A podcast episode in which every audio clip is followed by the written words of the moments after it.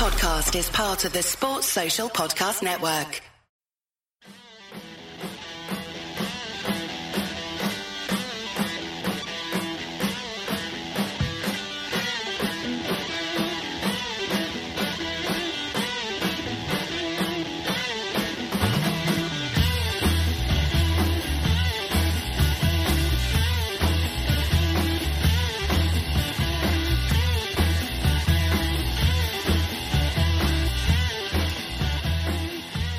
Hi and welcome to another episode of the Nina Kauser Show. Before I start off and talk about football, I hope you all had a wonderful time over Christmas with your loved ones or doing whatever you do. But you know what? Something just made it a little bit sweeter. Boxing Day football, something that I used to dread way back when. But you know what? The feel-good factor's back. Liverpool 4-0 against Newcastle United. Thank you so much, ex-dad Rafa. We appreciate it. 4 goals. Some unlikely goal scorers as well. Liverpool winning, City losing, Spurs hot on our heels. It's all going off in this Premier League season. Inject it into my fucking veins because I never want it to end. Actually, I do. I want the league. But we're live again, so we're going to have some interaction with subscribers. Dare I say, they might even call in. But you know what? It's not about me. I need 2 awesome guests. Contributors, and I have the best for you. So you know what? Let me introduce them. First up, I have Hakeem, who I kept calling Dreamstar on the last podcast, and he shouted at me. So Hakeem, welcome back. Thanks, Nina. No worries about it. I know it's a very weird handle, but it's all cool. I was just trying to multitask and be everybody, and then, you know, you pulling me up, which was quite funny. But yep, Hakeem is joining us, and I'm sure he's got plenty to say on that. And joining Hakeem, oh gosh, it's an all-American sort of roundup. I am joined by contributor on the USA podcast, a good friend of mine. He is awesome. And when I have him on my show, I just get really happy. It is Mr. Cool himself, Mr. Kev Hegarty. Welcome to the show. Hallelujah. Holy shit. Where's the Tylenol? What a Christmas this has been so far. Nina, this is becoming a bit of a Hegarty tradition. I think this is the 2nd year in a row I've done the Boxing Day show. Did we win that one? I believe we did. See what I mean? His memory's better than mine. But you know what, guys? I think we will have some callers in. Oh, and Brett's joining us as well. USA in the house. Yes, Brett. Thank you so much for joining us live. A massive shout out to all our subscribers who are joining us live. But guys, before we start talking about the game, and we will discuss it with our callers. First up, Hakeem, I'm going to start with you.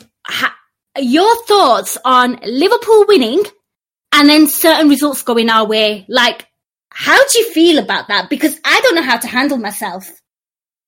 Well, I'm not the best singer ever, but I'm sure a lot of us have heard that Weekend song where it says, I feel it coming. I think we all feel it coming now, guys. I know I don't want to jump the shark just yet, or, you know, but I feel it bubbling up. And honestly, it's probably the most excited I've been in a long while. There you go. And if Hakeem's excited, you should all be fucking excited because this man is very hard to please. What about yourself, Kev? Because normally results really don't go our way, or, you know, we shoot ourselves in the foot. I mean, I want to get your thoughts. How do you feel about the bunch of results so far? I mean, Leicester scalping 2 big teams in the space of like a few days is pretty fucking incredible. Yeah, it's wild. It's sort of like, you know, the Talladega Nights with Ricky Bobby, where he's doing the interview and he's like, I don't know what to do with my hands. That's sort of how I feel. Like, I don't know what to do about what's happening right now. I don't think we've been here before. It's uncharted territory. I'm super excited, a little bit nervous, and I just it's nuts. This is nuts right now. Absolutely. And we have our first caller. Very excited to have him. He's called in a few times. He's an AI Pro subscriber. It's Shamik. 019. He is our first caller. Welcome to the show, Shamik. Hey, Nina. What a Christmas. What a Christmas. Ah, you know what? It's fucking great, isn't it? So, Nina, are you sending a present to Ricardo Pereira's house this weekend? Why would I do that? He just scored a goal against City, right? The second goal, the screamer. I know, but I wasn't watching who scored. See, you ruined it for me. All I knew was a result. I did not know who the goal scorer was. But yes, he gets everything. He gets all my money. He gets the shirt off my back, my firstborn, everything. If we still manage to stay on top. It only counts then. Fingers crossed.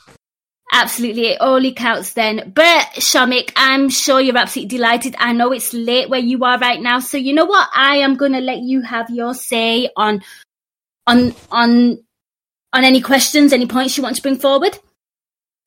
No questions, no points, nothing. I just wanted to join in and revel in the fact that we are 6 points clear. And the Man City team, who were supposed to be unbeatables, and I have been on record on Discord saying that we'll score 90 plus points and probably lose by 10 points. But it seems total. I am happy to be wrong. I couldn't have been happier. Yeah, it's in instances like this that you're quite happy to be wrong. But you know what, Shamik, thank you so much for reveling and joining in with us. I really appreciate it. I mean, before you go, what impressed you the most about this performance today? I think the most impressive thing, we were good going forward, but what impressed me the most, 92nd minute, Alisson flinging his way, trying to save that shot, and maintaining that clean sheet. Yeah. These folks really value the clean sheet. And that is the defense that the potential title-winning teams are built on. I think you're absolutely spot on. It's almost like disrespectful to score against us. It seems like insult to the centre-backs and also our goalkeeper. When he did that, I actually gift Neo, Keanu Reeves, just dropping the bullets or stopping the bullets, because that is exactly what he is. And if I can use a Keanu Reeves reference with Liverpool Football Club, I'm going to recycle the shit out of that, right? Kev, were you impressed with that save? Yeah, I'm impressed with your use of Keanu Reeves, but I can slide him in anywhere, people. Yeah, he's a beautiful man and a great actor and he's a great human being. Friend. It seems like, yeah, it says a lot that we're top of the league for a number of things. We're top of the league for points. We're top of the league for clean sheets, and we've matched City's goal difference now, and that says it all. Just basing it around a solid defense and the ability to get forward. And it's huge. And having VVD and Alisson and all the guys that come in around the back, and now Fabinho's getting his more game time now. It's just, it's great. It's great. Absolutely. I mean, this is why you're my friend, Kev. This is exactly what we talk about. Keanu Reeves references, they're all the rage. I mean, if Liverpool can win the league, then surely Keanu Reeves can win an Academy Award, people. I'm going to push that agenda till the cows come home. Hakeem, I'm going to bring you in. I think Kev said something really, something really poignant there. I mean, at the beginning of the season, Man City had like this vast superior goal difference to us. And I remember when we were kind of scraping 1-0 victories and Liverpool fans losing their shit, but we seem to have clawed so much back. And that's largely down to, first of all, the guys scoring a lot of goals like they did today, but also tightening up in the back. So, how important was that save? And, Shamik is absolutely spot on to be absolutely thrilled with that commitment to keeping a clean sheet. Your thoughts? Well, before I even get into that, it's clear how much they really value the clean sheets, because Virgil van Dijk got a box of clean sheets for his Christmas present. So you did? It shows that the club is really taking that on, that they really want to keep the clean sheets. They only want to maintain one of the best defenses we've had. And again, before I get to Shamik's point, when we failed so spectacularly a few years ago, I know it's really hard to think about it, but why did we fail? It's not because we weren't scoring enough goals. It's because the defense we had was absolutely dire. And now Jürgen Klopp has built almost the perfect defense. It just takes a couple more years of development by a few of our players, but at the moment it's the best defense in all of Europe. Boom. Out of the park. Well, Shamik, I hope you enjoyed that and that little discussion about your highlight from the game. We clearly enjoyed it too. Enjoy, relax, have fun, enjoy Reds being on top of the league. Absolutely, Nina. Not going to sleep tonight. Not in a hurry, at least.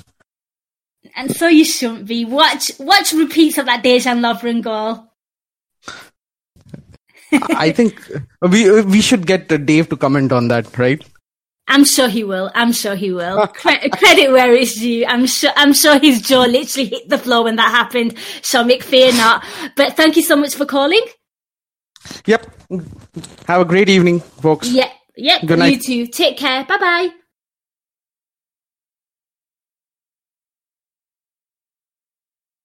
Okay, so that was Shamik, our first caller. Really excited, just wanted to be part of the fun. This is why I love Discord. Just get your voice out there. And of course, his highlight was Alisson. Next, I am joined by a man who I do consider my friend, even though he messes up my coffee order all the time. I ask for a cappuccino. He comes back with a latte. Mr. Incompetent himself, Cam Brange. Welcome to the show. Sorry, did you want a latte? Or a cappuccino? I'm confused now. He ruins my coffee order all the time. I think he does it on purpose. Well, I thought I was meant to bring one now for you somehow. You know, virtual coffee or a latte or however you want it. It can be arranged though. Keemstar, espresso, no problem. Anybody else want an order while I'm on it? No, he'll mess up like everyone's order. Honest to God, he would be the worst barista ever. Oh, no. I can make a mean coffee because I got the coffee machine at home, you know. So, yeah, I can definitely make the coffee. I'll get it wrong, guaranteed, but I'll make you a damn nice coffee. Don't have no doubts about that. But anyway, let's get back to the footy, people. Kev, my bro, how are you? Keeping well? Cam, what's up, man? Good to hear you again. Yeah, and yourself. And who else do we have on? Sorry, I've come in late onto the show tonight. So who's the other guest on there tonight?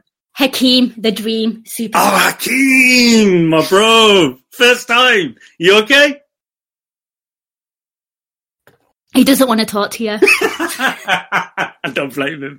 Anyway, I've got two things. Firstly, this is for all you fume masters out there. Dejan's goal and Hendo's pass to Trent. Discuss. Oof.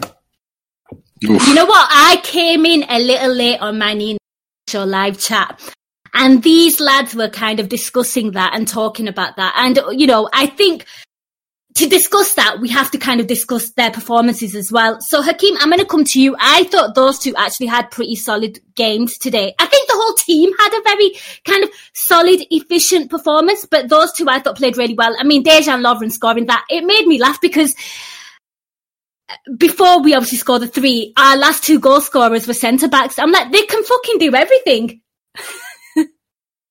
Well, you kind of took the words right out of my mouth, Nina. I don't think we had any individual man of the match per se. I think the whole team was absolutely up for this fixture today. I've been a bit of a detractor for Lovren and Henderson, not really negatively, but you know, just making jokes about their performance and how they affect the team at times. But today they were absolutely immense. They raised their level beyond what their usual is. If anything, I would say this is exactly what I want to see from them all the time. I know sometimes it may not come off, but it's the intent that I'd like to see. And if I get into Jordan Henderson a little bit, I don't know if you guys remember this quite clearly as I do, but within the first 2-3 minutes, he was dribbling with the ball forward. He was looking for the forward passes. And I know at times he can get into his metronomic tic-tac sideways passing, and it's really boring and annoying to us. But I genuinely think if he can do this every game, of course, as I said, it might not come off, but just the intent of it, it would be absolutely amazing. Yeah, he definitely played with some intensity and some purpose. I mean, Kev, I want to get your thoughts on them too. I think Hakeem is absolutely spot on. I thought Jordan Henderson, you know, for all the criticism that he gets, he's too safe. Maybe he plays too many sideways passes, maybe too many backwards passes, maybe he doesn't stop and kind of assess the situation around him. I felt like he had a massive impact on that game today. I felt like he... you know, there was some element of control and there was things coming through from the centre as well, which was really good. And as usual, his work rate was up to scratch. Yeah. I mean, he really surprised me today. He's been pretty good as of late, just generally, because the team play has been really good. But I think today was a step up for him. And I'm not I'm a bit of a detractor sometimes on Henderson. I think he's a useful player. I just don't think he should start, you know, all the time for us. It's sort of my, you know, my qualms with him. And the same thing with Lovren. He's a useful player for us. You know, I think Gomez should start over him, but when he's not available, these are our options. And I want these players to do well when they play. It's not that I just like want them to fail. I mean, they're part of the team and they're part of the pushing this team forward. And I have to say that I agree with Keem. As I was watching the match, and I know we do man of the match on your show. So I was like, I have no idea where to go with this. It was such a team performance. And I was kind of, I mean, we'll talk about it later, but up until, you know, the last 20, 30 minutes or so, I was like, yeah, I might give it to Degsy just because, you know, it's a team performance and he scores a screamer and, you know, but yeah, no, they were great. And as Keem was saying, Henderson's passing was great. His vision was great. His work rate was great. And you know what? It's so funny because everyone whinges at Jordan Henderson, and it has been a criticism, rightly so, that maybe he doesn't just stop for a second. Like, he's eager to get rid of the ball really quick. But for that ball for Trent Alexander-Arnold, for that goal for Shaqiri, he was so fucking quick. And that was a crucial pass right there where he was completely on the ball. Yeah, it was the right thing to do. And, you know, and when you do it at the right time like that, it's perfect. It throws their whole defense is on the front foot, and now they have to backtrack. And, it, you know, it's, yeah, it was great. But, I mean, in the past, I've kind of slated them for doing that too often and kind of doing the quick sideways passes or back to Van Dijk. And that's fine. And there are passages of the match where you have to do that. But today, I just thought he was all over the place, and he was on one, and he was really great. And, yeah, and Dejan is part of this clean sheet defense. We keep getting clean sheets with different people in defense, and it's important to praise all the guys. And obviously, you know, Virgil van Dijk is the colossus he is at the back, and he just, you know, vacuums up everything. And then you also have to deal with him bringing the ball forward, and that must be exhausting when you're a defense and you have to deal with our front three, our midfield, and then center backs who can bring the ball forward. But yeah, no, Dejan was good today, and Henderson was really great. So, you know, I have no problems with today's performance by pretty much anybody in the team. Absolutely. I mean, I would do anything to see those guys get a Premier League winners medal. I would sacrifice, give up chips. Subscribers, what would you give up to see Liverpool hold it in May? You know what? Comment and Gags will read the best ones out. Speaking of Gags. Before you move on from this, Hendo, 2 games now in a row. Very good progressive passing. Wolves, you know, came to play as well, gave us some space. Newcastle, not exactly the best football team we've ever played. If Hendo can continue in the next 2 games, you're talking some kind of turnaround for a player as well. If he can do it against Arsenal and Man City, which now are our most 2 important back-to-back games of the season, because this is where shit gets real. If we win these 2 games, then everyone can start fucking dreaming, I think. But until then, I think we got to keep our feet on the ground. But someone like Hendo, if he does it in those 2 as well, then you're looking at something unbelievable, because he just wasn't doing any of this stuff. He hasn't been doing it for ages, and it's more playing like an 8, to be honest, than a 6 at times, which is great, which is lovely, which is what we've been saying. Can he go forward? Can he get involved? Can he play around the box? Yes, he can. He's better like that too. He's much better. He's much better like this. So.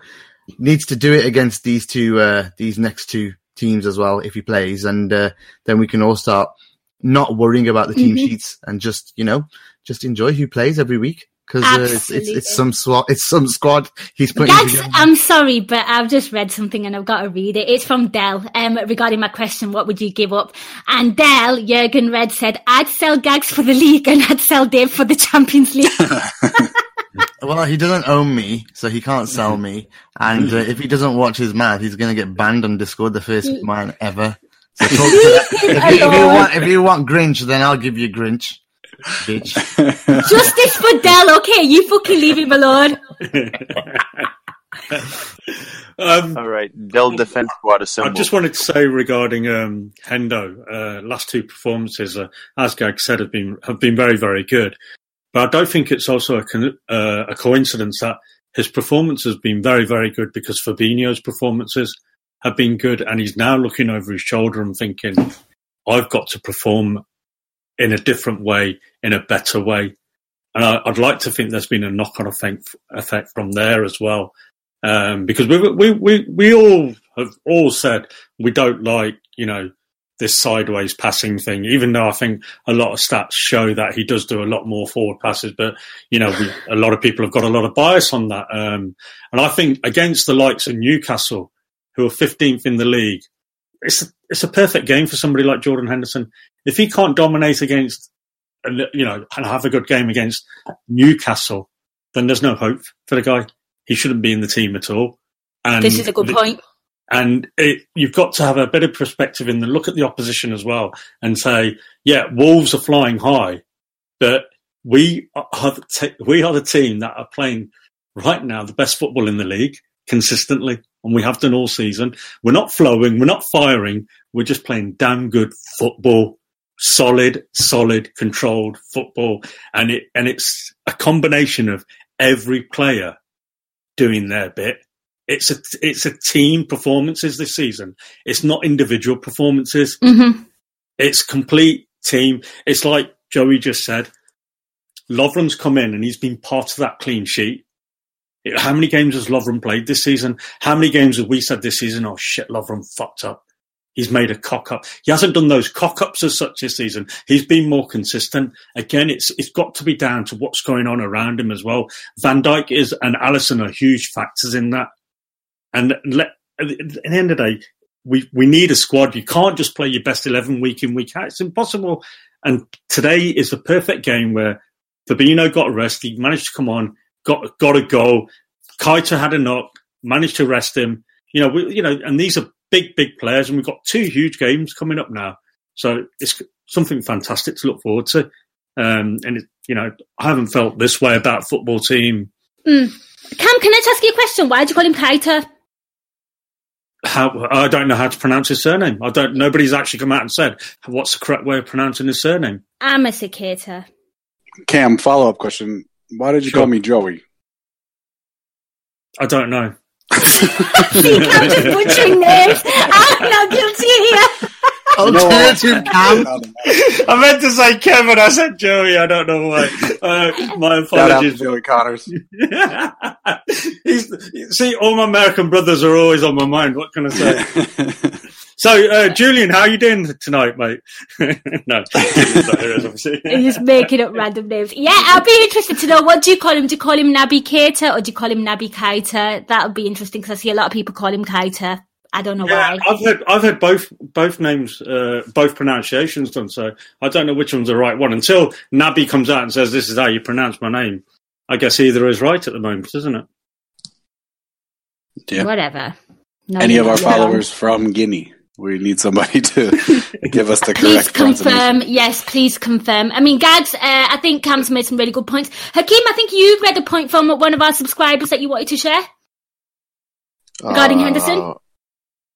Yeah, I was going to say, if Henderson can project Newcastle on every team he comes up against, knowing that he's a Sunderland boy and he's playing his derby, then I think we could get this performance out of him for every match. We just need to put white and...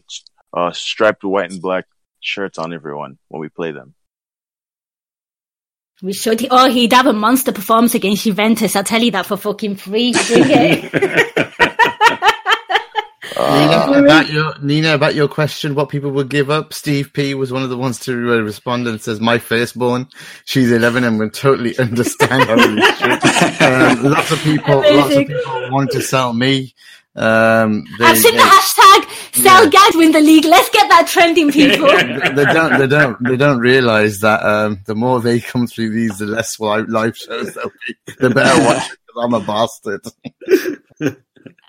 That's true. I did see something really funny from Steve P. Actually said how many was thinking we'd sell Dell. So they're turning on each other now as well, subscribers. It's brilliant. Absolutely brilliant. Actually, Cam, whilst you're here, what would you give up?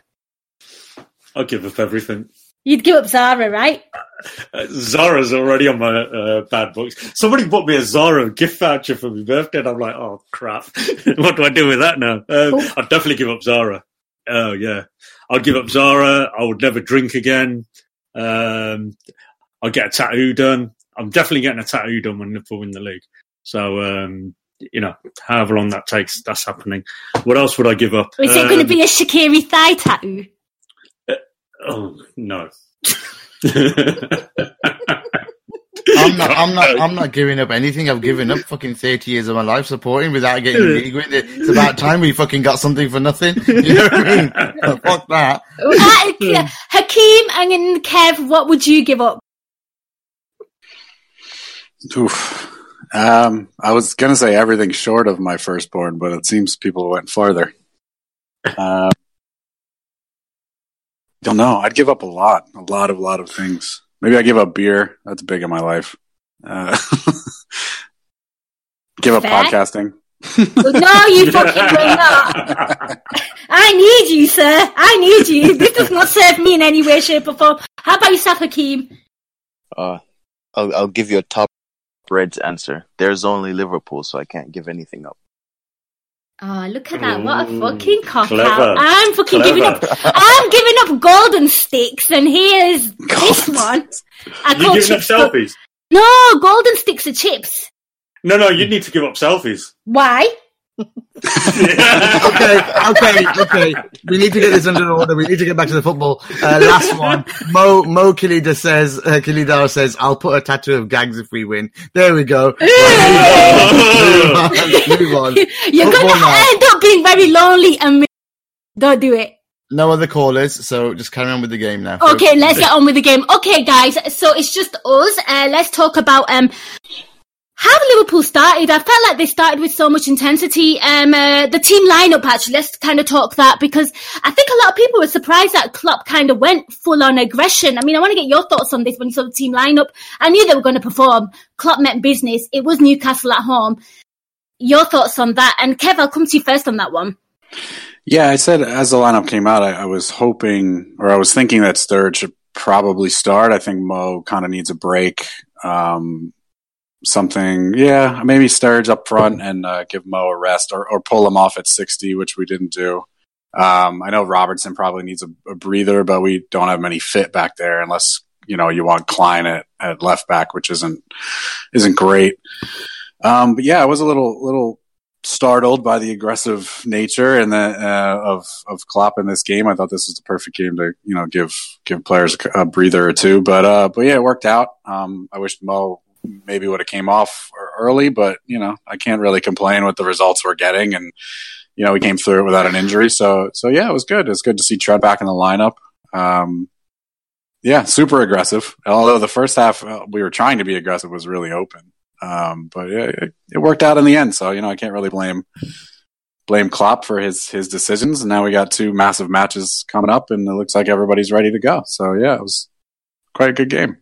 Yeah, and Hakeem, your thoughts on the team lineup and how they set up?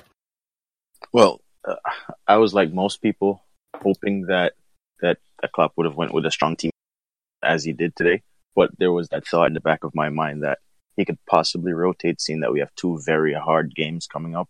I know the guys on Fatigue Index and Under Pressure have mentioned that we've had quite a few days in between games, so the team would be much more fresher. So I can understand Jürgen choosing to go really strong for this game, and it definitely worked out for us. For sure. I mean, guys, I think we've kind of discussed the goalkeeper and the centre-back pairing, copy and paste, just beast mode with them. I want to get your thoughts on the fullbacks, because I felt like they offered a lot of width. They were very expansive. They were allowed to be very attack-minded. And I felt like even the first half, and we were getting quite frustrated because Liverpool were trying to be all aggressive and were kind of not converting the chances. I felt like our wingers were, I call them wingers. They're not wingers. They're fullbacks, converted wingers. I don't know what they were. They just cover so much ground. But I felt like a lot of the attacking play came from those two lads in Robertson and Trent Alexander-Arnold. And I think that thing is real, where they both are trying to win the tally for how many assists they accumulate. I want to get your thoughts on that, Hakeem. Did you feel like the fullbacks were very much involved in this game, and they were kind of given the free license to roam? I think it was definitely part of the game plan. I know it's a bit counterintuitive to be whipping crosses in, knowing that they have Lascelles in their back line, who's a pretty decent player in the air, who wins most of his aerial duels, but it was definitely our game plan to progress the ball really quickly up the pitch to avoid Newcastle getting set in their low block, and also trying to whip early crosses in behind their defense. So we saw Rob do that a couple of times, Trent did. But the most effective cross was those driven crosses that we had. An assist for Shaqiri that Trent played across.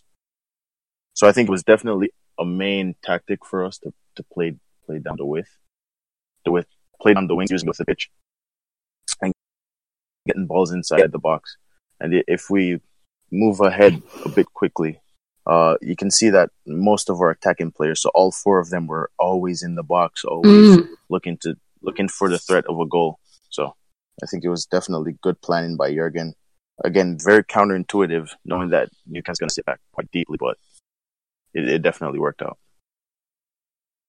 Absolutely. And Kev, I'm going to come to you on the fullbacks, and I have like a slightly changed question for you there. Steve P, once again, very vocal. I'm loving it. He felt the fullbacks switched the play from side to side much more than regular. Do you agree? Actually, it's funny that he brought that up. I didn't notice that a couple of times. I don't know if it was more than regular, but it definitely stood out to me today that they were just trying to pull that back line apart by, switching the play back and forth, and rather than going through the midfield, they were sort of just like pinging the ball to each other, which was... Yeah, I noticed that. Certainly in the second half, more so in the second half, I know. Yeah, so I don't know if it's more. I guess that's something for the under pressure guys, but they... But yeah, it certainly stood out to me today. So I guess maybe it was more, and maybe that's why I was seeing it. But and to Keem's point, we tend to progress ball with our fullbacks anyway. But look, we certainly have to when it's a team that sort of is decent defensively, although you wouldn't know from the scoreline, but is well organized, I should say, and trying to be hard to break down. You need to get really, really wide, and then you need to have the players to break the lines in the middle. And they did really well. And I was kind of going a bit easy on Trent because it was his first, game back. Some of the passes weren't great. Some of the crosses weren't great. Same thing with Robertson, but I think he's a bit tired. They were good. Our fullbacks are arguably the best in the league, I think you could definitely make that argument. They're definitely the quickest, I would think. Or definitely up there. Maybe Walker's a bit faster, but yeah, I love those guys, and to have them both on the pitch always gives us, an extra dimension and an extra threat, because they do put a good ball in, and they also like link up play, and and as I said, they're both lightning. So yeah. Big fan of those guys, and I thought they did well today, even though in the first half we were a little loose, but I think that was everybody. It wasn't just them. They were great. Yeah, absolutely. Quickly, Nina, if I could just go back to what Steve asked. It's definitely a tactic to switch the ball quickly from side to side using just the fullbacks, because it cuts out the middle passing. So usually we would pass to Henderson, and then he'll play the ball out again to another wingback. So what that does, it shifts Newcastle's low block from side to side and gets them out of position, which allows our attackers to get into some space. So a couple of the crosses, I don't think they were definitely trying to pick each other out, but it worked out for us.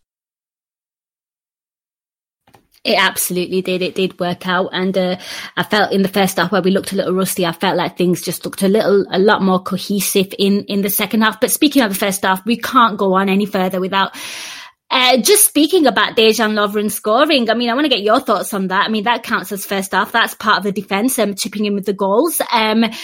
We're happy with that. So, Kev, I mean... gorgeous strike. Yeah. Wow. Yeah. That thing, he caught all of that one. It was rising, and it just, it was strong. I wasn't expecting that at all. And at first, when I first saw it, I thought it was Firmino for some reason. I don't know. Maybe I was just projecting, but yeah, I thought kind of the header, I guess it was Lascelles, is that who it was? I don't know what he was trying to do there, but it was like the perfect knockdown. And Dejan just lets it bounce once and just lashes it. And it was that's a striker's finish. So I was impressed with that. And good for him. He takes a lot of shit from me included. And he sets us on our way. And it was kind of we were dominant on possession in the first half, but we were certainly too open, and there was too many gaps in our defense, and it could have gone either way, you know, depending on, you know, how Newcastle performed. And, you know, he set us on our way. So good for him, and I'm happy for him. And, you know, and, but yeah, wow, what a strike that was. It was a thunderbolt. Mm-hmm. Really happy for him. I think Anfield Index or Gags, somebody tweeted that Mo Salah would be very proud of that goal. I mean, Hakeem, your thoughts on that? You know, of all the attacking players that you have on the pitch, what an unlikely goal scorer. Well, this is what we've been asking of our centre-backs for quite some time, you know, being a threat in the opposition box to score a goal. For the last couple of weeks, it's been Virgil, but today Degsy really came up with an absolute banger. That's probably the most I've cheered for him ever, which says something. But I think it was. I think he likes to deliver on, like, after a big holiday or a big game. Of course, he delivered at Dortmund. He scored that goal against Chelsea as well a few seasons ago, and he got the assist for Ragnar Klavan on New Year's Day. The man likes a date. It seems so, definitely. I'd also say they were both really on the front foot, Van Dijk and Lovren, and at times Van Dijk was even going on walkabouts, trying to score a goal himself. You could see him in the number 10 position, in the striker position, and this is just during general play. So I guess it's probably been an instruction from Klopp that he wants more goals from the rest of the team, so everyone's really trying to chip in and do their bit. Yeah, Lovren should have had an assist today too. That ball to Mane was amazing. I think it was Mane. And even the control was good, and we just couldn't put it away. So that would have been quite the game to have a goal, an assist, and a clean sheet. But yeah, he did really well. I'm happy with him today. Yeah, no complaints here from Dejan Lovren. Oh, geez, you know, this is a very, very happy time and a feel-good factor for Liverpool fans. The glow-up is real. It's even happening with, you know, some of the players that get a fair bit of stick. Okay, we're going to move on to the midfield now. And Hakeem, I'm going to stick with you. I want to get your thoughts. I mean, we spoke about Jordan Henderson, and I think, you know, Cam pretty much nailed that. But let's talk about Gini Wijnaldum, because I thought he was doing the small stuff okay, but wasn't doing an awful lot, if that makes sense. I think this has been Gini's role within the team for quite some time. I know in this first season he was breaking into the box, being that third man running, that late arriver to the box, you know, for some goals. But recently I think we're getting a better understanding of what he's been doing for the last couple of years. He's the one that's covering space, cutting out passing lanes. Mm-hmm. He may not actually intercept the ball, but he deters the other team from making certain passes and keeps the ball moving all the time. So once the team's level is up and he keeps doing his job, he allows everyone else around him to flourish. So that's why we saw Henderson driving forward so often, you know, spring those balls in. At times Henderson would go and it would be Gini and one of the attackers would drop in to be the center midfielder. So I think he did his job really well. Again, it's not very spectacular. I don't think everyone on the pitch needs to be spectacular, but I think it was a really good performance by him. Fair enough. And Kev, I'll come to you on your thoughts on Gini Wijnaldum, because I feel like he's probably been our most consistent performer in the midfield, because he has played an awful lot of games. And I think Keane's made a really good point that he kind of he enabled, like, Jordan Henderson to be a bit more sort of advanced in his position. I want to get your thoughts on Gini Wijnaldum, because, you know, you got to factor in as well, that was his former club. You know, maybe he I think the boy is due a rest. Yeah, it depends how you play Gini. I mean, Gini, as you said, Gini's been consistent for us pretty much all season. He's definitely one of the first names on the team sheet for Klopp. I think he's really important to us. And today, sometimes he has these games where he just plays like, I guess you call it a metronome, you know, just kind of keeping the pace going, making sure we don't lose the ball, getting it back when we need to, progressing it forward. And then playing into two with him playing that role allows Henderson to play more of that number 8 rather than a number 6, which I think he's better at. And I think a lot of us here agree that Henderson is better getting forward more and, you know, and using his legs and using his skills that he's, you know, more suited for than to sit and the 6 when sometimes he does when we play 3 in the middle. But yeah, I got no problems with Gini today. He's super consistent. once he has the ball, he's not going to give it up. So I don't know why they try to tackle him. And, you know, he just keeps things ticking along. And I like that we have that kind of player in the team where, you know, he's not the standout star, but he's really, really important to what we do. And you need that to, you need that to win games, and you need that to win titles. And he's definitely super important to us, and he's going to be hugely important over the next couple of games. And, yeah, again, the whole team was pretty good today. We were a little loose in the first half, as I said, and that had to do with the midfield and the defense. I think we were leaving too many gaps. And, I think at halftime, you know, Klopp probably said, you guys have been good, but not great. And here's what you need to do.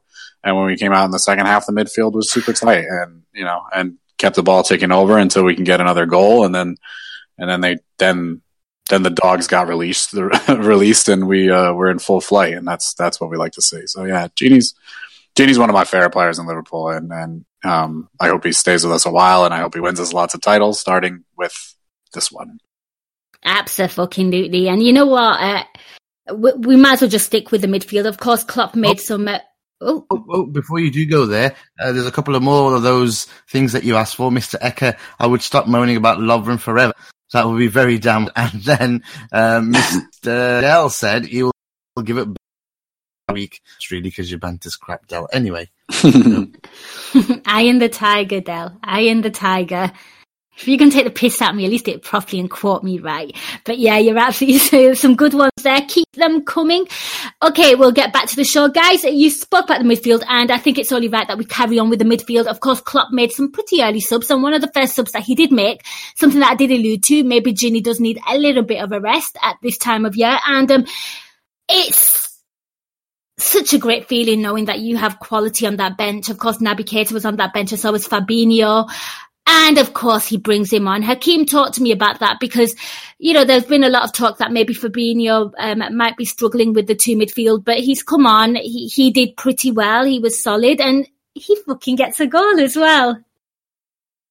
If anything, I would say that's when he's most comfortable playing in the double pivot. But I think Klopp rested him today just to give him a little break, knowing that he's probably going to play the next two games. I think it was a good performance. What I also noted during the game is Virgil Lovren and all the other players are really excited to give him the ball, even in tight spaces. And then our attackers are always on the front foot when he gets the ball. It doesn't happen all the time with our other midfielders, but definitely with him, as soon as he gets on the ball, the other players are darting in behind. And a couple times, right after he came on, he had to hold his hand up saying, "Oh, I'm sorry I didn't hit you with that pass earlier," because they know as soon as he gets it, he can hit them with that pass and they're on goal. So I think he's becoming one of our most important players in the team. At the moment, it's definitely Alisson, Van Dijk and Salah, but I think he can be that one midfielder where everyone rotates around.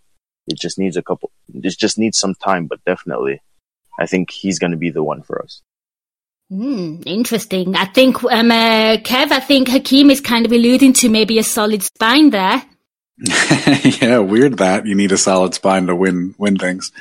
Yeah, and Hakeem was saying during the match that we were kind of having a back and forth in Discord that, you know, once Fabinho gets the ball, the strikers are so excited. They just start running for the goal because they know he's going to put a through ball or ping one over the top. And, yeah, he's got a bit of everything. I want to see more and more of him because every time I see him, he kind of impresses me a little bit more. I can't say that I watched too much of him before he joined Liverpool. I just sort of have a couple of games here and there, and I'd heard good things and that sort of thing. But, like, yeah, he's got a bit of everything. Like he's really good defensively. He's really good positionally. He can pick passes. You know, he's scored goals. Has anyone checked up on his wife? Yeah, right. Yeah, she's a lot of fun if you follow her on Twitter, or social media in general. Yeah, she is. But yeah, and yeah, by the way, that ball from Mo Salah, we've been waiting for something like that. You know, he didn't really have to do much to score that goal, but I'm glad he did what he did.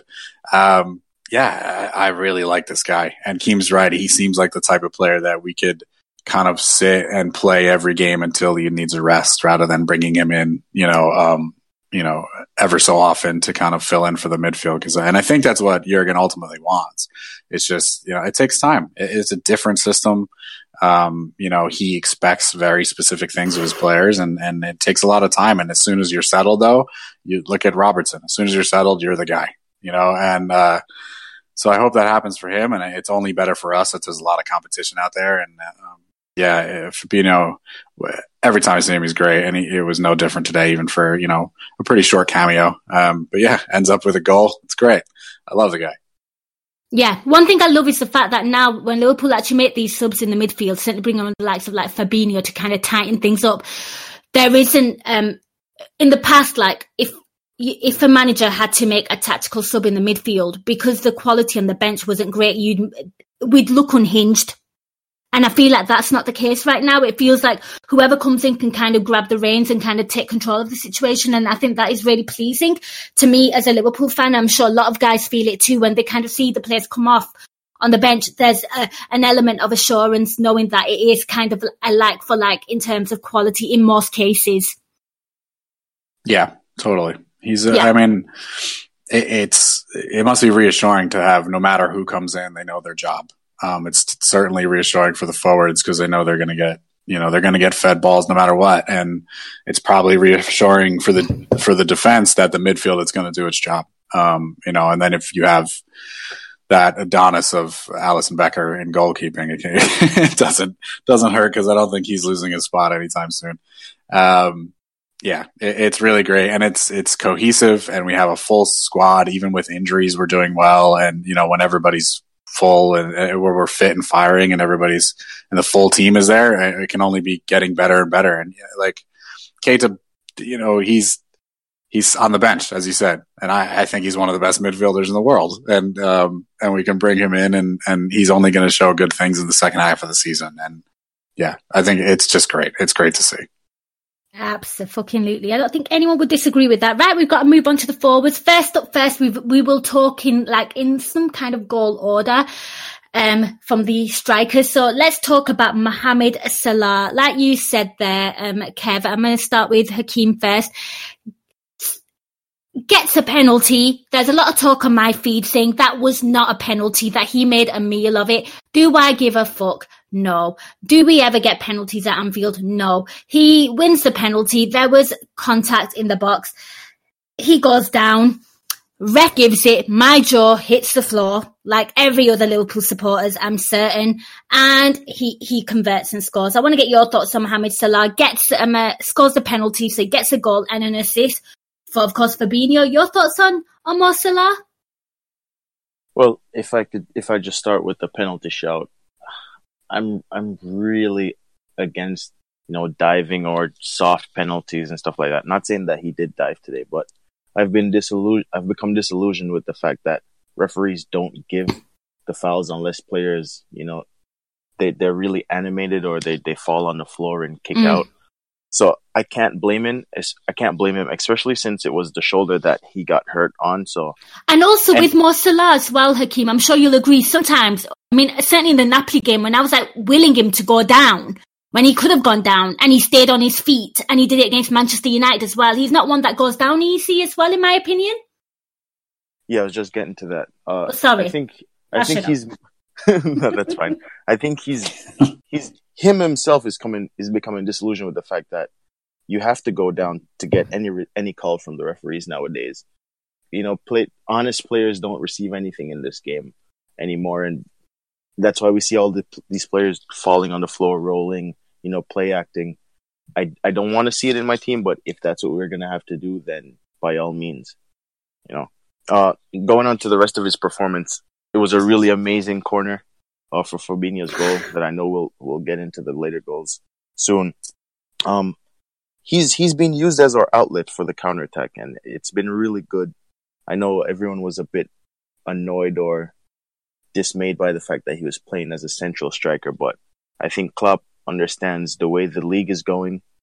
Once teams commit any players forward, we need that pace on the break, and I know having him out wide was quite effective last season, but having him through the center where he can go on either side and pull defenses left or right has really been, you know, effective for us, I'd say. Fair shout. And what about yourself, Kev? What did you make of his performance today? Because I felt like I think he's a nightmare for any defence, right? And I felt like they were really sort of watching him, analysing him, trying to cut out space. But in the first half, I felt like he was just like, you know, slightly unlucky at times. Him and Mane, just, you know, like almost like a pass off from doing something perfect. Yeah. I mean, even when he's not at his best, not saying that he wasn't, but even when he's not at his best, he's just a pest. So like he's supremely talented and super technical and he's got everything that you want, but he's also annoying because he's relentless and, and it must be miserable for a defense to have somebody like that. And not only that, we have three of those guys and they just attack you all game. I mean, you can't have enough superlatives to say about Mohamed Salah, and he's amazing. And today's no different. His numbers are great all season, even though in the beginning of the season, people are giving him shit. He's just, every game I see something new and like, oh, he can do that as well. And, yeah, it's crazy. He's one of the best players in the world, and I'm so glad we have him, and he seems to truly enjoy playing with us. And I thought today he was good, but I agree, especially in the first half, there was like, just these moments where is either the final pass or, you know, the pass right before the final pass or just like the wrong decision right at the end. And we probably could have had a couple of goals in the first half, just based off, you know, play that we're used to playing and, you know, our usual style. And they definitely picked it up in the second. But yeah, across the whole team, I got no qualms with anybody's performance. And you know, Salah is just, he's just got everything. He's got everything, and he's amazing. And there's not much more I could say about him. Yeah, just copy and paste that into every podcast, pretty much. Exactly. I have to agree with you. You know, the man's, you know, assisting.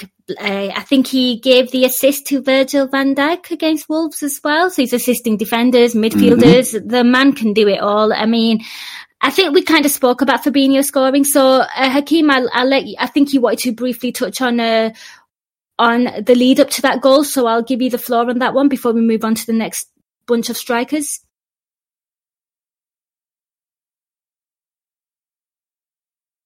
Oh, maybe not then. Okay, we'll move on swiftly there. Okay, yep. So we kind of discussed Fabinho's goal. Okay, we'll discuss the next striker.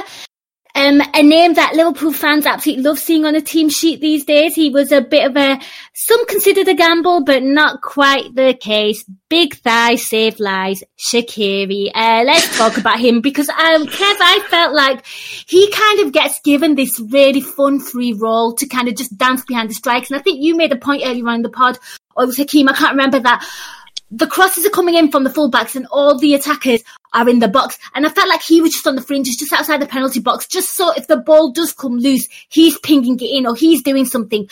I felt like he had a very good game yet again. I want to get your thoughts on this because, of course, he scores the goal. And my favourite part about him scoring the goal was, I love the way Virgil van Dijk celebrates with him. He's almost like the little awkward nerd that you like. Yeah, it is funny with them too. But yeah, Shaqiri, he gets this, like, as you said, it's a weird role because because you see the team sheet and you're like, okay, it's 4-2-3-1. You know, Shaqiri's probably playing wide right. And I know we're fluid up front, but Shaqiri seems to be everywhere. So I don't know if Klopp just goes like, go cause havoc and just, you know, try your best in defense, because sometimes he's a bit off defensively. But well, I'll allow that for now. Yeah, he's just great. And you spoke of his thighs. You see the size of that dude's calves? Unreal. There's like bowling balls in there. But yeah, I really like him. He's one of these guys, kind of like Salah, who and Bobby, just looks happy to play the game. And it just, everything he does, he just looks super happy about. And, like, thanks for inviting me, guys. You know, like, he just has this sort of, this nature about him. And, but he's also super dangerous. And, you know, he has a free kick saved. That was good. Yeah. It was super fast. And I think even the goalkeeper was there. I just didn't think he expected it to get to him that quickly. So he kind of just threw his hand up and, you know, happened to tip it over. Yeah, he's a weapon for us with his delivery. He obviously scores goals, and Yeah, and he, as he said, he kind of reminds me of playing that sort of like Lampard role where he arrives late and just kind of lingers on the outside just in case something goes wrong. Because we tend up like just attack the box as soon as, you know, Trent or Robbo get the ball. And so, you know, Bobby and Mane and Mo are in there trying to make something happen. And Shaqiri's like, I'm just going to wait out here just in case. And it works out because usually he'll get the ball and he'll recycle it or he'll pass it back to the guys in the box. And yeah, he's been a really good addition for us. He's arguably, you know, the best bargain buy I've seen in a long, long time. And as I was saying during the match, he just looks like he's having fun, and I'm sure he cannot believe the players he's playing with now. Every time he looks up, there's an option for him instead of having to do everything himself, and it makes him a better player. Yeah. Shaqiri's a lot of fun to watch. Yeah, I have to agree with you. I mean, Hakeem, I want to get your thoughts on Shaqiri. Of course, it's always nice seeing him score goals, but like, do you kind of feel like with the role that he's been given, is it almost like Jurgen Klopp trying to fill the void of maybe an attacking midfielder, maybe of the absence of like the likes of like a Felipe Coutinho or us being aggressive in the market to kind of, you know, get an attacking midfielder? I feel like certainly he answers a lot of those questions when he plays, when he is given the license to dance behind those three. I've been saying this since the summer. I think he is the attacking midfielder.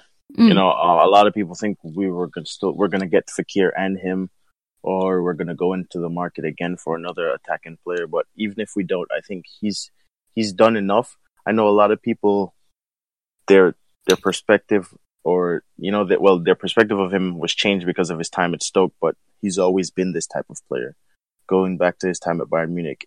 And I know a lot of people look at the price tag, so.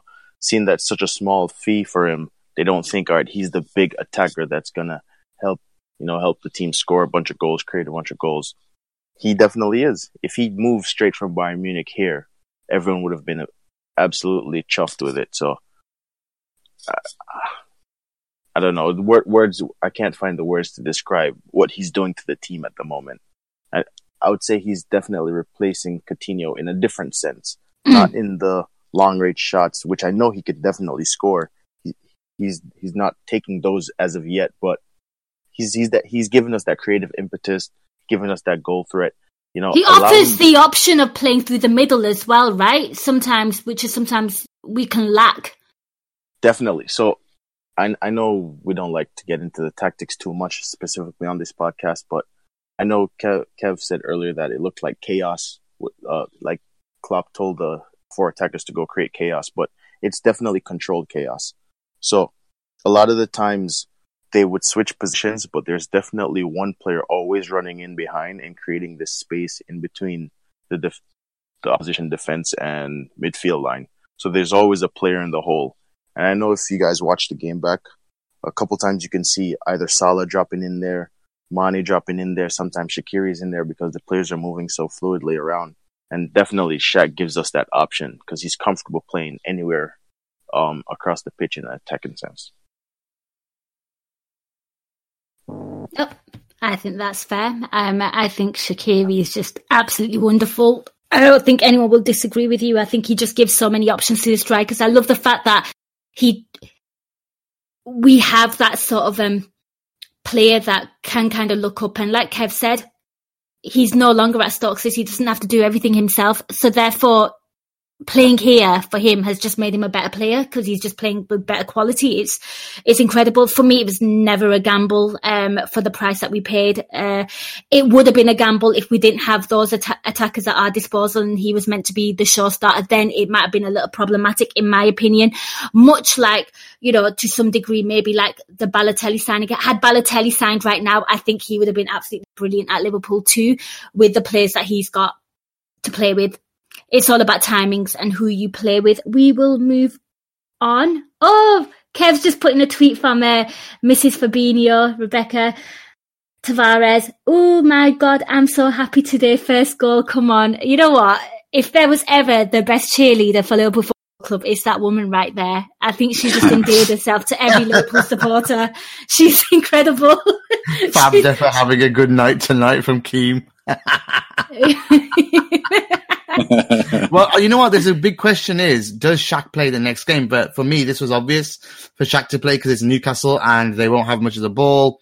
the games that we have more of the ball, you know, you can have that extra attacker in there. But does he play the next two games? So to Keem and to Kev and then yourself, does he play the next two games? Because obviously it's a different ball game in the next two. You know what I would do? I would probably play him against Arsenal and I would use him as an option off the bench against City. Okay, and the or vice versa. And the other two? Yeah, I don't know. That's really tough. I mean, his performances are like, yeah, you probably give him a shot, but I don't think he plays against City. I think City, we kind of go with what we've always gone with. Arsenal's a tough one. I was thinking before this game, it'll probably be Gini, Fab, Keita, and then the regular front three. And I'm still going to stick with that. I think, yeah, as Gag said, it's obvious he plays this game. I don't think he starts either of the next two games, is what I'm going to say. Well, for me, I'd say it's dependent on how fit Keita is for the Arsenal game, because I would agree with Kev. We'll use the same lineup that we used versus Man U. You know, barring the fact that we're going to have Trent at right back for that game. The City game, definitely, I think we go much more pressing, so we'll probably see Fab, Gini, Hendo, maybe, and then the front three. But I think having him as an option is definitely fine for now. Mm-hmm. Using him as he's been used so far is really good until the team itself is comfortable enough with allowing him the freedom and the other players the freedom to go ahead and play as they wish. Fair enough. I just have a theory. I think because we're playing Arsenal at home, I just feel like maybe we want to go all attack-minded and we know that Arsenal can't defend. So it might be a case of like playing him and seeing what happens. Against Man City, I kind of expect us to be a bit more defensive. The only thing is in the last game when Torreira, he kind of bossed, you know, or people say he had a better game against our midfield. I think maybe Klopp will want to put three in there against them guys to battle it out. And I think we need to make sure that kid has a quiet game. So yeah, he's tough. Yeah, we need to find a shot as well.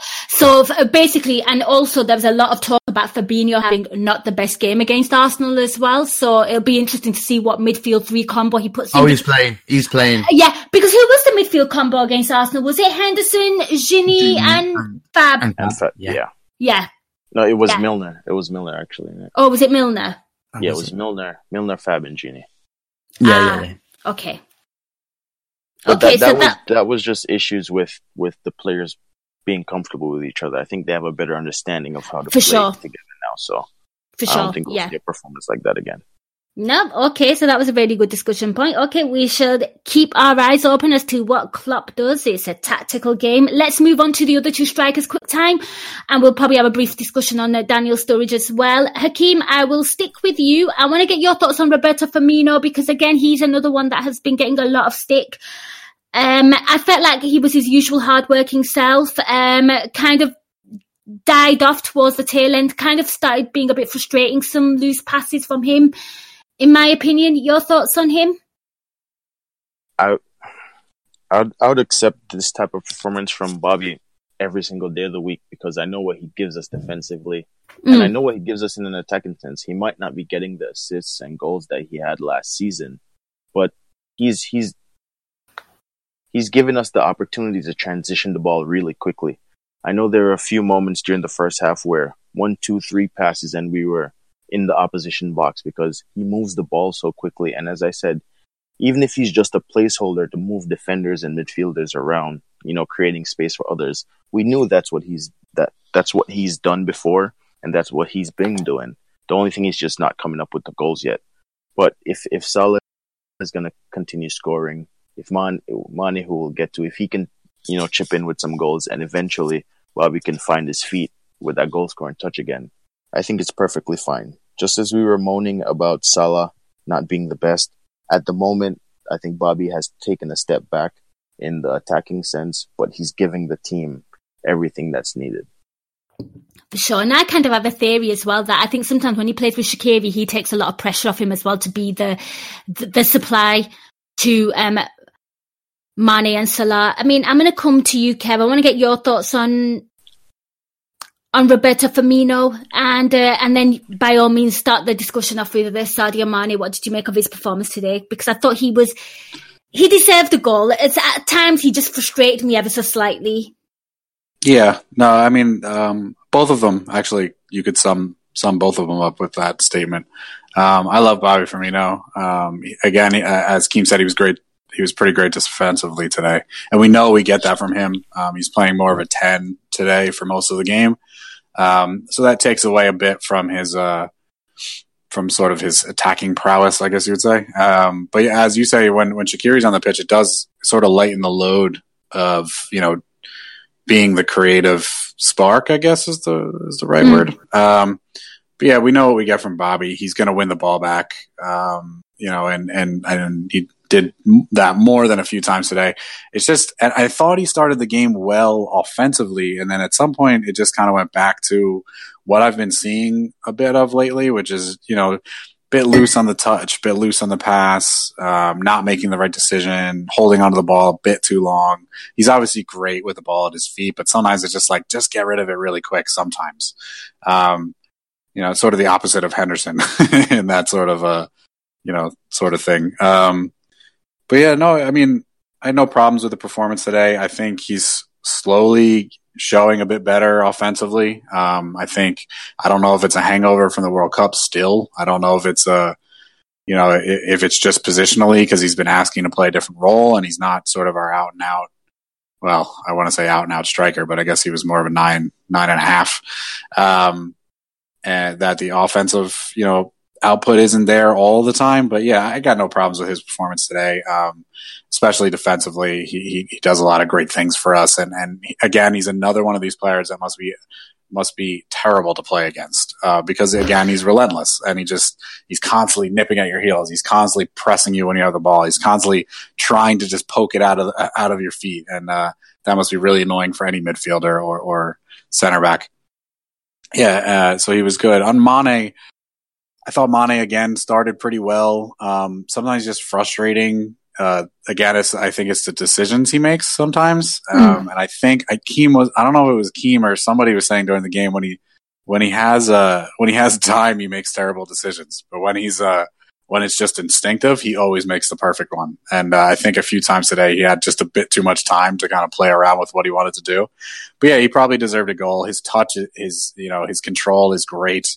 He makes great runs for, you know, people like Fabinho and Henderson to supply the ball to. And he, again, he's just a terrorist for defense. And we have, as I said, we have three of those. And, you know, with Shaq, we have four. With Keita, we might have five. And even with Fabinho and today with Virgil van Dijk, because everybody just wanted to get on the score sheet today.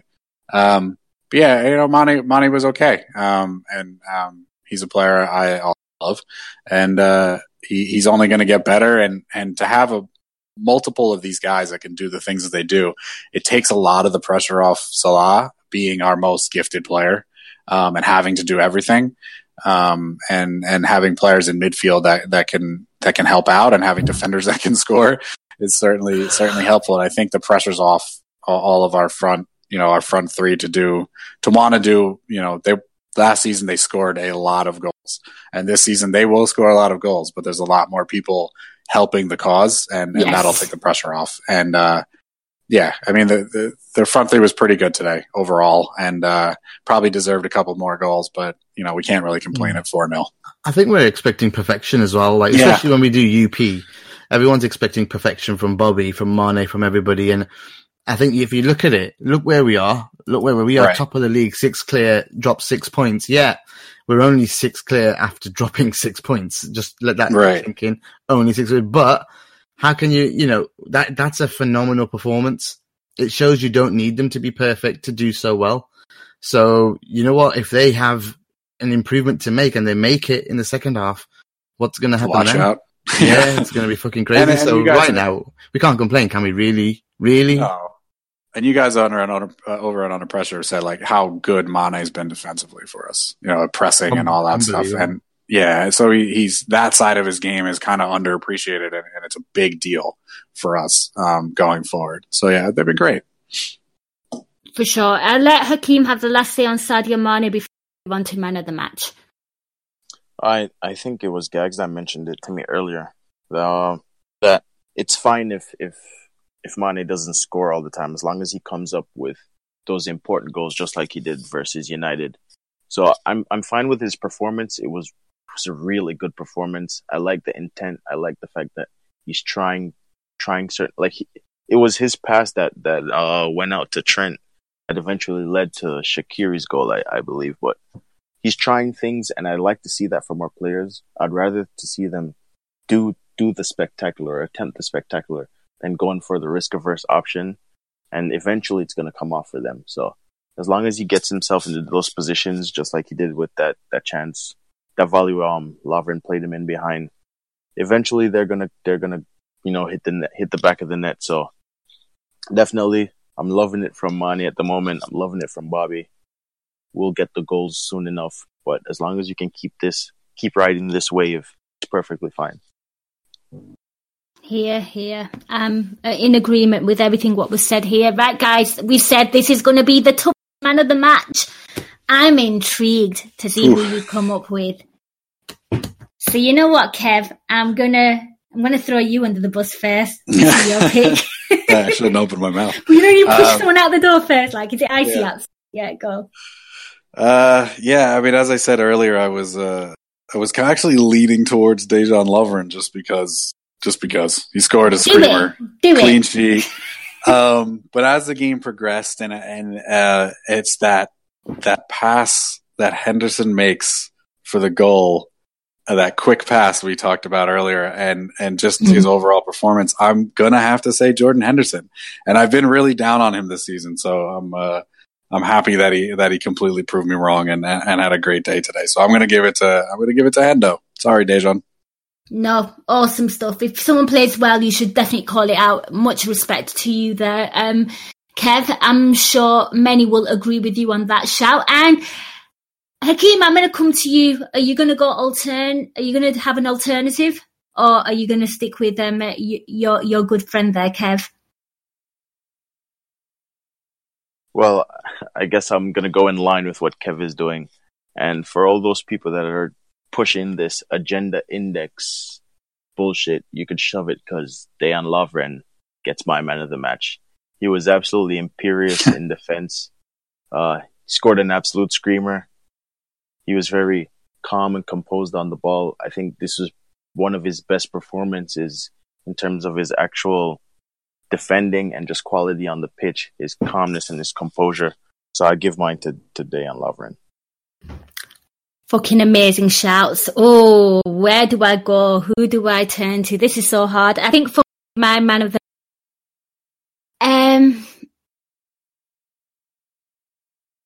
It's clearly Fabinho. Like, no, else. It's Hendoverin.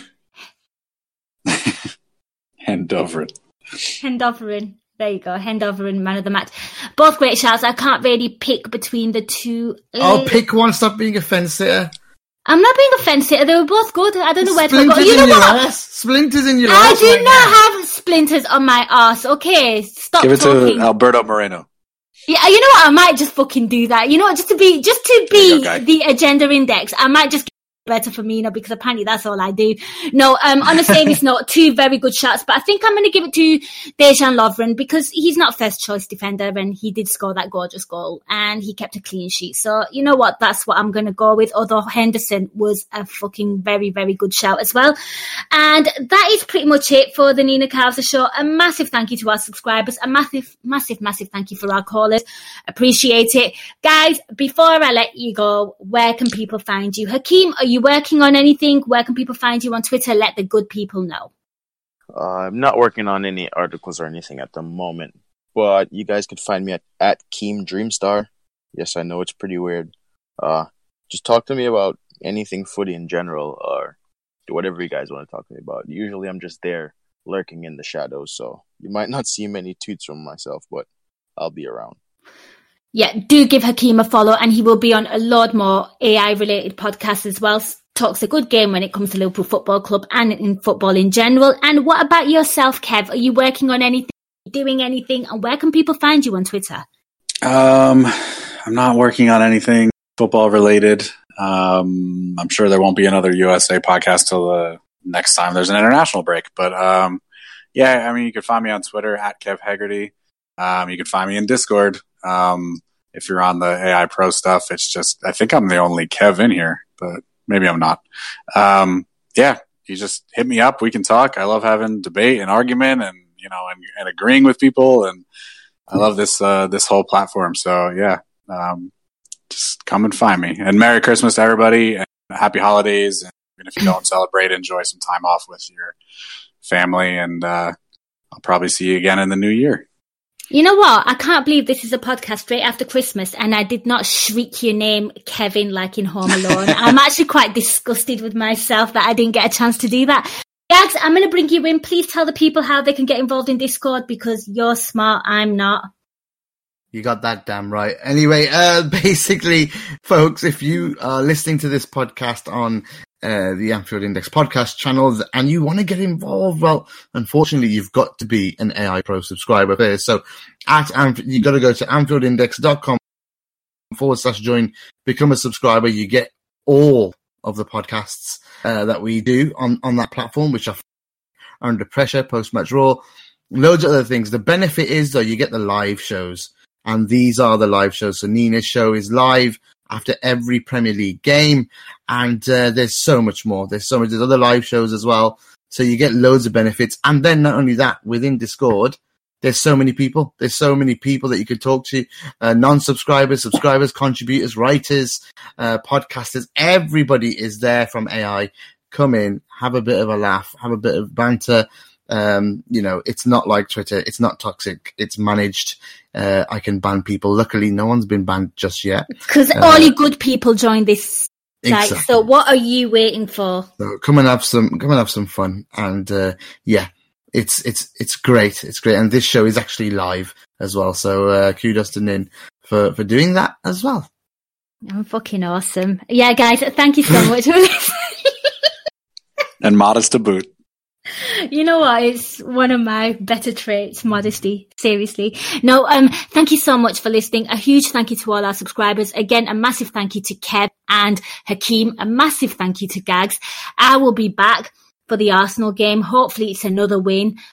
You know, keep those good vibes going. Till next time, I will catch you in the next show, and up the fucking Reds.